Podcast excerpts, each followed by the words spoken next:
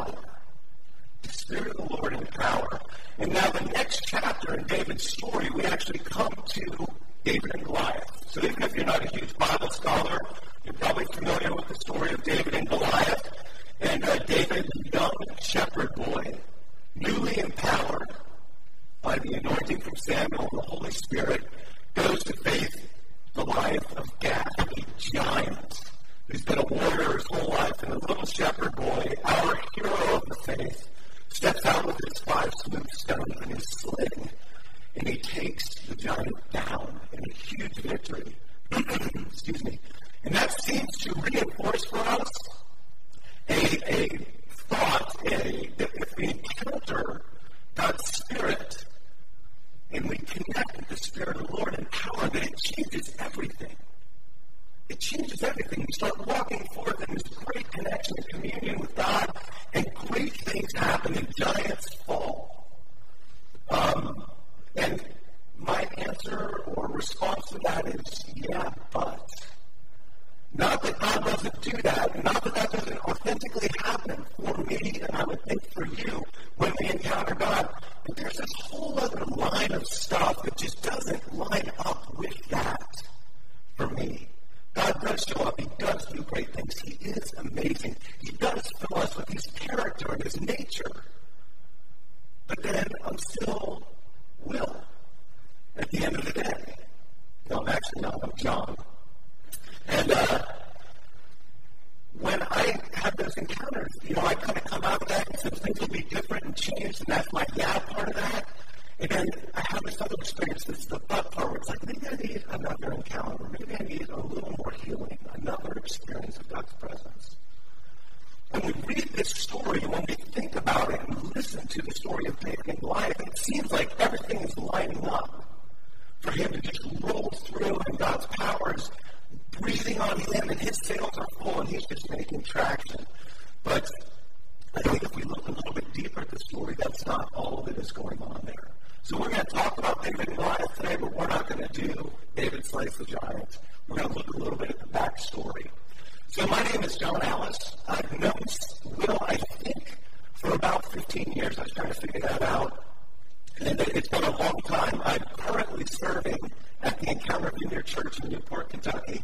And uh, what I'm going to try and do is condense five decades into two minutes to give you a little bit of my story and kind of what I want to do really is line me up with David in some ways. Deep breath, here we go. I grew up in Cincinnati, went to a Baptist church on Blue Rock Road, and got a great foundation in Christian education, way more than I realized I had in the process of growing up, I faced some hard things in my life, which we all do. I made some bad choices in response to those hard things. And then I decided that I wasn't good enough. Because when I look around my church, everybody seemed good. They were dressed, they were polite, and I was not that. So I just kind of checked out of church and walked down that road for a very, very long time. And got really broken in the process. So, some years later, my mother leveraged me into some AA meetings. and, um, you know, she just, she had the, the, ability to say, like, if you want a place to sleep and something to eat, you should go to meetings. And I was like, yeah, I don't want to do that. And then she said, well, I want to go to 90 meetings in 90 days. And I was like, I was like, that's every day. What do you mean to go out and drink with my friends? She's that's the point. So, as I began to experience attempt, and I will say attempt sobriety, my spirituality was awakened. And in the midst of that, I crawled into a vineyard church in Anaheim, California. And there I encountered God in ways that I never had.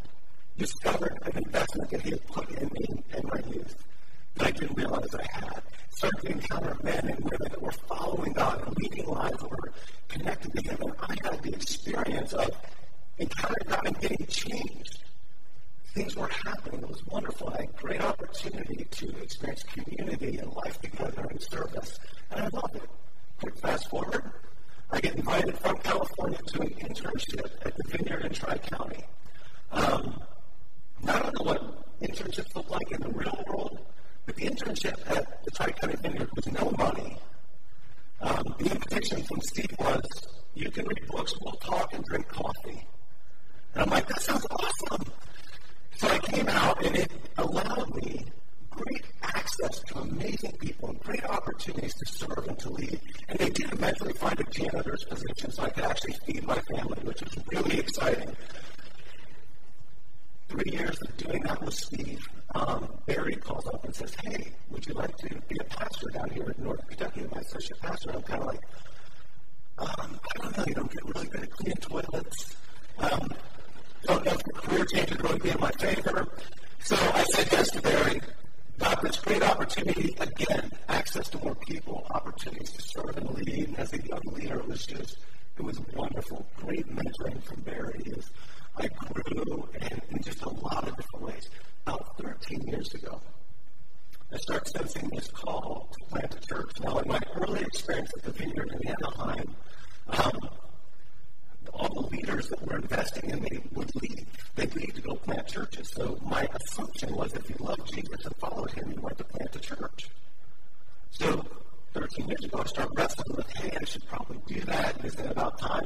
And I had an encounter with God that was empowering and powerful. And I felt like all these skills that he had been helping me learn were now going to be, you know, brought and used to plant this church. And I felt like there was nothing good happening in the Riverside communities here. And so I wanted to see a vineyard down there that, that impacted and changed that community. Felt like God sent me to do that, so we moved to Campbell County and we started planting a church. And it was uh, really um, a different experience. because I felt like I see David in this. I had all this training, all this stuff was coming together. God called, empowered, challenged me to do this. So, of course, I'm going to step down there and it's just going to be wildly successful.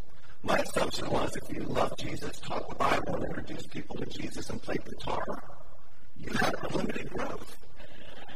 Like it just, you know, build bigger things right away. That wasn't my experience. And that left me incredibly disappointed, disillusioned, and just broken about what was happening. And so that is kind of the place that I'm at. I'm going to pause. excuse me. I'm going to pause right there for a second because I want to come back to David. David's story, when you see as he's going out to fight Goliath, well, the, the backstory is you, you think everything's moving forward and it's you know, gangbusters, in there. now he's David, the giant slayer, and all everything's moving in his direction. He's been anointed by Samuel. He's been recognized by his family and by his king, and right, all this great stuff is happening, and it's not. You see, he is anointed by God. He is empowered to do the things that he's called to do. But there's all this other stuff that isn't lining up with that. And so I want to look at that a little bit. And I think as we learn from Bible characters, particularly David and, and Peter are some of my favorites because they show both sides of the coin. They, they're good stuff and they're bad stuff. And you know, my reality is I have two sides to my coin. You know, there's stuff that I'm proud of and excited of, and then there's stuff that just is broken and messed up and it causes me shame. And these guys talk about theirs, and that allows me to talk about mine and find healing and growth. So I'm going to ask God to come and kind of connect us with David's story this morning and maybe bring some healing into our lives, okay? Would you pray with me? God, we thank you for your love for us. And even as we sang this morning, that it just, it's relentless. It never ends. And we don't deserve it, but you give it freely, and we want to drink deeply of that love today. We want to have encounters, God, that do change us, that do shape us and form us and draw us into your character and into your competency so that we, we look like you and we do the things that you do, Jesus. Help us today. Minister to us. Come and meet us. We ask it in your name, Lord. Amen. All right. So I think the big challenge for David is, and I would say that challenge for me, and I would expect the challenge for you, is not necessarily what God is doing, it's the path He takes us to get there. and the timing. Those, those are places where I like fall off the wagon. So my expectations, what I think is going to happen, and when I think it's going to happen, bring real challenges to us experiencing God's empowerment and walking forward with that. So in David's case, it looked very different because he was anointed and empowered and ready to move forward, but he had relational challenges at every front. And they're kind of hidden in the text, but I just want to, I want to draw them out and look at them. So the first relational challenge that David faced was with his father. Um, he, Will told you last week, you know, when Samuel said, hey, call all your sons, he didn't even bother to get David, right? So David's the youngest son of eight. I don't know how many daughters Jesse had, but he's not the youngest of eight. He's the youngest son of eight. So this is a huge family. And David just was of no account. There's no other way to explain it. You know, Jesse, bring all your sons. And he brings them all. Except David. Like David didn't even get a call. You know, nobody paged to him. They didn't send a servant to go get him. He just did not count. So, in the midst, Will told you, you know, all the other sons, them get anointed. David gets anointed in front of his father at the, the sacrifice that Samuel's doing. This is going to change everything, right? Now he'll finally be included, and you know what happens? Not so much. The three older brothers who, I don't know what happens to numbers four through seven because they don't have names, they never exist, they're just numbers. Jesse might have got bored came to a census and said, gosh, we should name this last guy. Let's call him David. But the first three are named continually. They go off to battle. They're going to fight with Saul.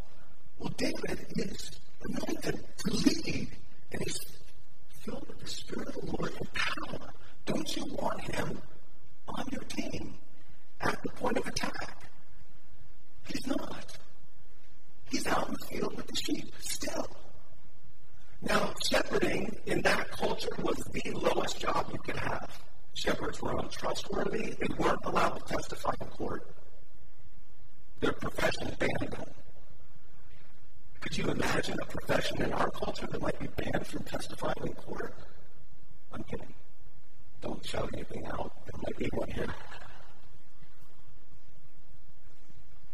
But it just was not an esteemed position. And even at that, so he's out, he's disregarded, he's, he's back out in the field, he's not doing what God has equipped him to do. And then Jesse calls him, and he doesn't call him in to fight. He's like, hey, I need you to run an errand for me. You know your three older brothers who are totally cool, and they're out fighting. And I need you to go take them these booty bags and then come back and tell me how they're doing. And that's Jesse's treatment of David. He's, he's his errand boy. So relationally, when you think about what's going on with David, he's been honored above his brothers. And you would think that that would bring some change in the position and in the family dynamic, but it doesn't. And this is the way we connect to our fathers is a huge issue. Psychology has known that for a long time. There's all kinds of things that we long for from our fathers, and obviously David wasn't getting it. And as you read into his story, you'll find places where he fails epically as a dad. He didn't have a model. He didn't have a dad that was proud of him. He was anointed king. And I don't think you know, Jesse was old when this was going on. I don't think Jesse ever saw him rise to the throne because, again, the path that God took David to the throne, the timing of that happening was not quick. I don't think Jesse ever saw it. I don't think he ever got the attaboy from his dad. Now, how many of us are still seeking that approval from our dad? How many of us have that kind of challenge in our family dynamic? And that wars against the things that God wants to do in our lives, the affirmation, the blessing, the fullness that He wants to bring to us. Distracts us, it pulls us off to the side, it messes with us. Because our experience of God is closely related to our experience of our earthly Father. It's a huge challenge. God wants to address that. He's going to show us through David ways that we can deal with that. But that's not the only relational place that David's struggling. He's also struggling still in the dynamic with his brothers. He goes down, runs again, he's being faithful and dutiful. And what was happening at the battle at that time is Goliath would come out in the morning and he would say, sorry, the morning and the evening, he would come out two times a day and he'd say, Listen, you sissies, send somebody out to fight me. If I win, you become our slaves. If you win, we'll become your slaves. And David arrives in camp right as the battle lines are being drawn. So everybody's going out, and then Goliath steps out into the middle of the plain and issues this challenge. And so David starts asking questions like, Who is this guy? And where are we got God with us? Where is your champion to cut his head off? You know, like we're not doing this. And his brother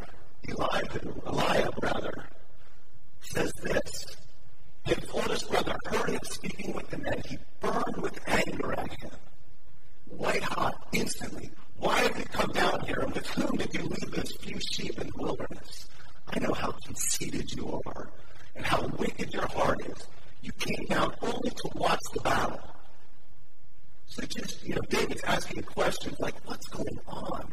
And Eliab is just like, Damn. And Dad's like, what have I done? I asked a question. See, the older brother, younger brother, I, I'm the oldest in my family. Yeah. I'll apologize.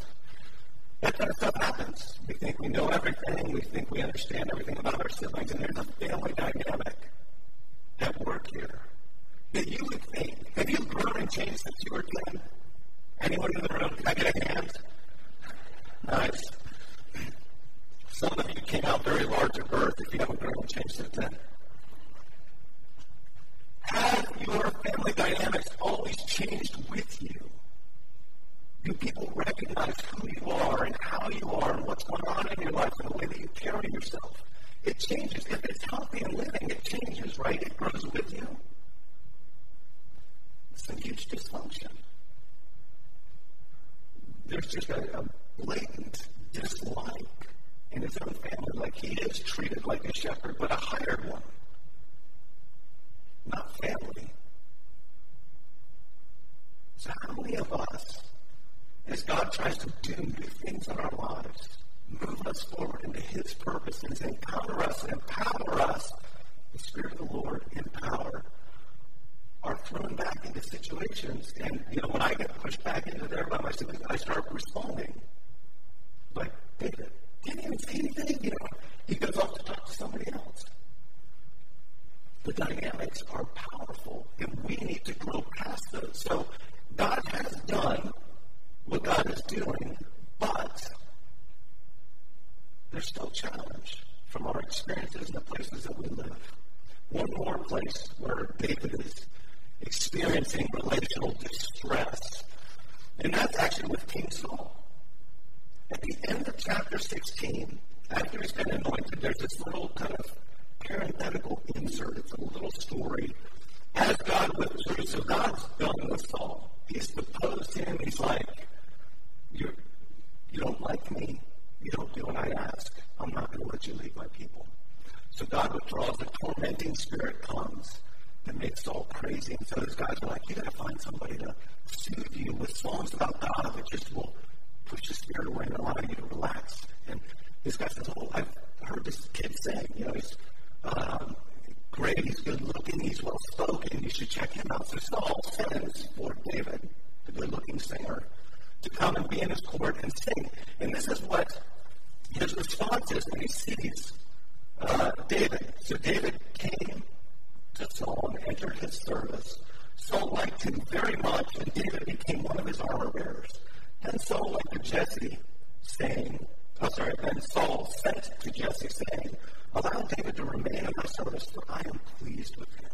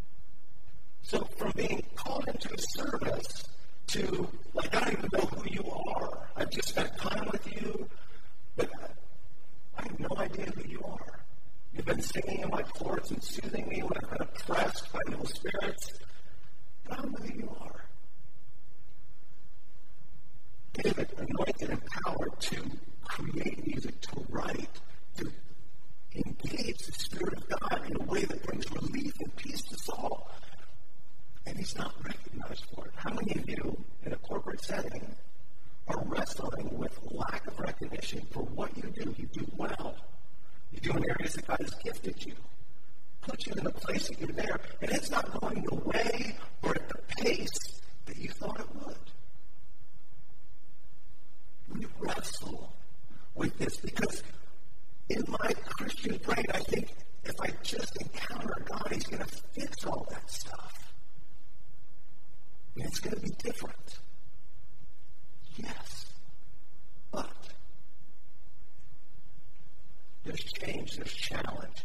So, what are we to do? If, it, you know, an encounter with God where we fall on our knees and weep, and the Spirit of the Lord touches us and we move that in power, isn't the absolute solution. What are we to do? How are we to engage with these challenges that come at us? I want to look kind of at David as a person and just see some of the things that he did.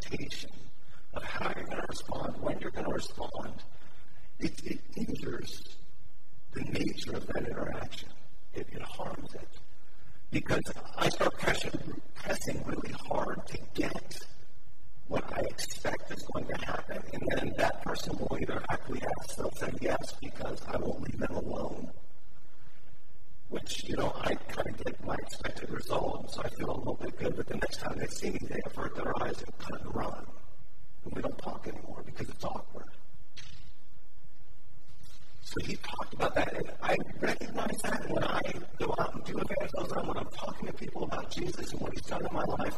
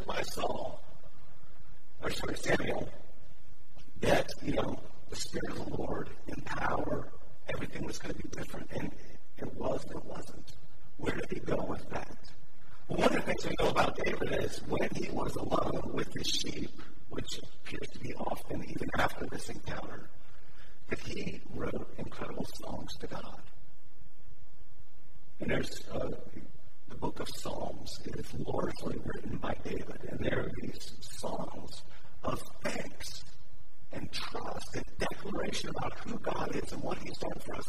And one of the ways that we fight being led around by the nose by our expectations is to give God thanks for what is. And David was really good at doing that. Now, giving thanks, if, if we're going to do that, it can stop at hey, thanks. But we really want to talk about more than that. So the Psalms are a great tool for us to use as prayer to communicate with God, to say things that we need to say and want to say, but don't quite know how to say. So Psalm 37, when David begins, it starts with do not fret. That's a way to give thanks. I can tell God that I don't have to worry about what my dad thinks of me, my interaction with my siblings. Not I'm disregarding that, but that's not going to be the lead dog. I don't have to fret about that. I don't have to fix it. I don't have to make it right. That's an active thanksgiving. And he repeats that thing. You'll see, do not fret, three or four times through those first eight verses. It's an active way to give thanks. The next is trust. I can trust God with my life, with my purpose, with my meaning, with my eternity and my presence. And I can give him thanks in the midst of this by declaring that trust. I don't know how you're going to do this, but I know you are. So if we're going to deal with our expectations and some of the challenges, we need to find ways to say this to God. It's a declaration of thanks. I can be still. I can wait patiently. Now, that's a prayer of faith for me because there's nothing in me that is still or patient.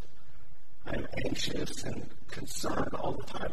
But this is a place where I can thank God that I have that opportunity.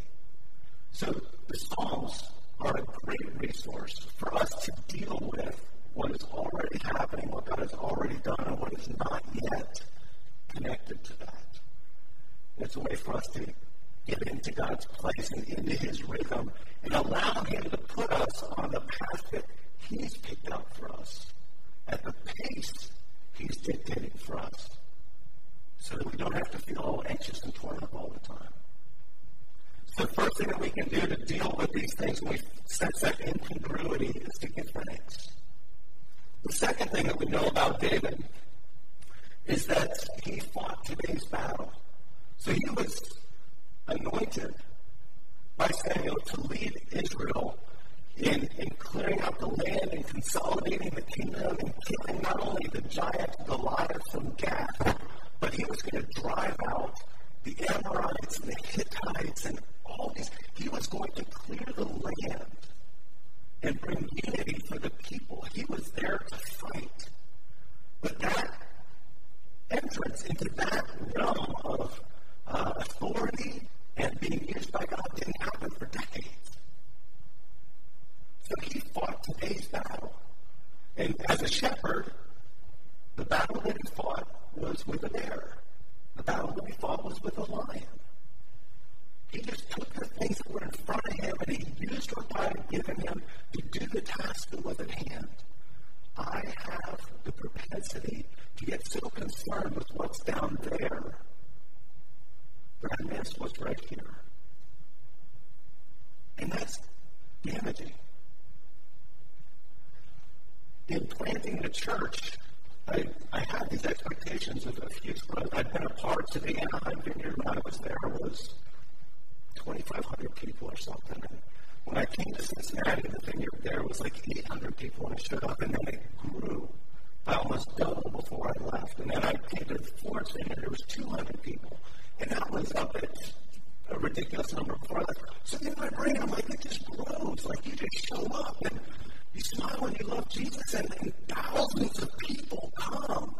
And when that didn't happen, I started trying to fix things that were broken. Because my expectation wasn't being met. And it's supposed to look like this, and it doesn't. And then that means something's wrong with me. So I would try harder. I would redouble my efforts in the things that I wasn't good at, and then I was twice as bad at it. Because it's not me. It's not the way I'm wired up. But I had something to fix because my expectation was we were going here and we weren't getting there. So, the great great things that God was doing in my small circle, my small group of friends and people that had gathered to this. I couldn't see because I was looking beyond that. And I disregarded that. And I was damaging not only to me and to what God was trying to do, but to those individuals. Because it wasn't enough celebration of what God was already doing. God's already doing good stuff, but if our expectation is that it's going to be some other pace, some other place, some other path, we miss what's happening right here and right now. So I walked out of that road for such a long time that I finally decided I'm just not fit to be a senior pastor.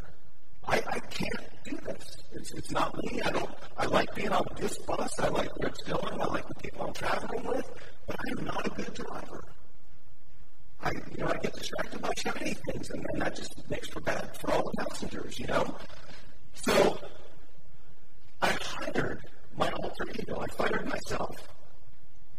And I hired, on my bad days, when I would be really angry about what wasn't working at the church, I would say to John, if I just prayed more, if I planned better, if I had more vision, if I could build teams, da, da, da, right? All the things I wasn't good at. And I would stand on my side of the fence and I'd look over at the green grass and I'd say, if I was just those things, God would fix this church and it would be big. So I hired that guy. I found him. He was working at the vineyard in Florence. His name's Cliff. He came over, he plans, he prays, he builds teams. It's awesome. Guess what God's doing with our church? The same thing he's always done. Got this little group of people and God's doing amazing things on a very small scale. Because my expectation was jacked up. In this place, at this time, that's what God's doing. And he's led us into some really good stuff. And so that hiring of, of Cliff, or really he hired me, because when I fired me, I fired me all the way. I said, if you like me, when you come, I will work for you and serve you. I'm not, I'm not leaving, but I'm not saying, you know, I'm, I'm holding back something. Here's the keys, the budget, the board, it's all yours. I, if you like me, I'll be here. If you don't, you know, you can me to leave, but I, I plan on staying here and serving. And he decided he liked me. So we've kind of partnered up, but he's definitely, in every way, the lead guy, and I, I serve and work with him. But we have such a value. We're, we're yin yang, night and day, just totally, totally different.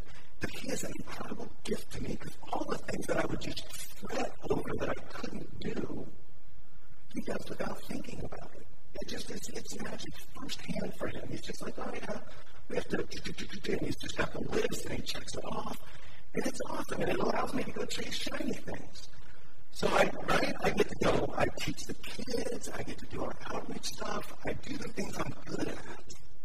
And there's freedom and liberty, and it is a great path that God's put me on. But it didn't go the way I wanted, and it still hasn't produced the fruit that I thought it was going to. But it's okay. I know God's got me. Yes, connected with the Spirit. Yes, His purpose. Yes, His plan. But still has to deal with John. Still has to deal with the people around. He's still working. So, for us, a final encouragement that we have these challenges where we need to give thanks. We need to be in a place where that's a regular discipline for us. We need to fight today's battle. He is preparing you to carry forth His purpose in the world. That's always the, the end game for Jesus is I am going to carry my word everywhere. Now, it doesn't mean you have to go and Chuck to Africa, although I've done that and it's awesome. And if you have the opportunity, I would say by all means, go to Africa with Chuck. You'll have a great time. Doesn't mean you have to do that. It, it just means you've got to be about God's business in the place that He's put you, the, the place where you live, the place where you work the hobbies that you engage in. Those are the places God's established you to be a bearer of His kingdom. And so you need to fight the battles that come to you in those places because that's what God's preparing you for. If He's called you to the nations, then He's going to get that started here, today, now. And we just need to be engaged in what God's doing there. The last thing I want to encourage you with is something that Paul wrote in Ephesians, and this has always been um, just kind of a fun text for me. We have encounters with God where He fills us. That, that thing that David experienced is not unique to David. It happens again and again and again to us. And when Paul says at the end of this line, instead be filled with the Spirit. There's a future perfect in the Greek. So he says, be being filled. Be continually being filled with the Holy Spirit. We leak. Right? We get filled with the Holy Spirit and we leak. It dissipates. Life happens. We need to find ways to connect and reconnect with God if we are going to impact the world, if we are going to overcome the relational challenges that we all have that try to sideswipe and pull off what God's pull us off what God's trying to do in and through us. We need to find ways to be being filled with the Holy Spirit. Continually asking God to do that for us. Now, as we close, I really would love to pray for you, with you. If you have things that are going on, you know, anytime we talk about relationship, it's challenging because we all have relationships that are challenging. Um, as I said, I'm an oldest son, and uh, my mom loves me, but at times it feels like she's the only one. So there's just stuff that we have and when we talk about it, sometimes God's putting his finger on something, and there's a, a place through this morning that was stinging, that you felt like God was putting his finger on. He's just inviting you to healing. He's just inviting you to, to process it another layer. I don't think it's going to get magically fixed. But I know that God engages us where we are, and He allows us to respond and participate with what He's doing. But good ideas don't change things, they never have. Action changes things. So if you feel like God is pushing on something, take action. As you know, going back to finish off the donuts, come up here. I would love to pray with you. There might be others here that, that do that kind of thing. We would love the opportunity to pray with you. Um, if you feel like that be being filled, saying like, I just need God to refresh me. It's been a long, hot summer already, and I need a cool drink of God's goodness. I believe He wants to release that to us. That's part of our birthright. It's part of what God does for His kids. And I want to bless that for you. So if you'd like prayer, I'm going to invite you to come this way, but let's stand and do a closing prayer, okay?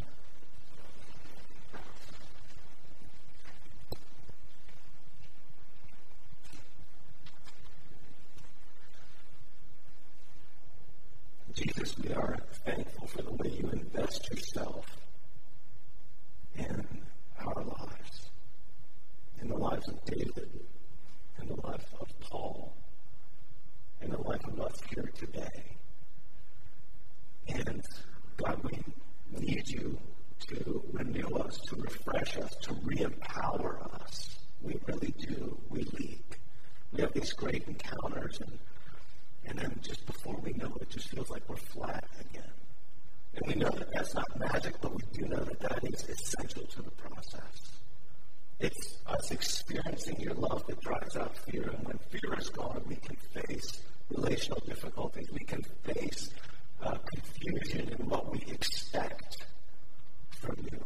We can face you changing the path dramatically from where we thought we were going and what we thought was going to happen and when if we are confident in your love for us. So I bless my friends this morning to know your love. I ask you to drive it deep into their hearts and their minds, and that it would be the preeminent theme that they are loved by you. Everything that challenges, everything that comes against, I ask God that you would just press against that with your love, and you would remind them that your love is first and foremost. And as we sang, that it never fails, it never gives up. Your relentless love is our hope and our peace. And we want to drink of it today, Jesus lead us. We ask it in your name. Amen. We can pray for you come this way. Steve's got great coffee in the bag and old stuff to drink too. Thank you so much for having me. It's great to be here this morning. The same love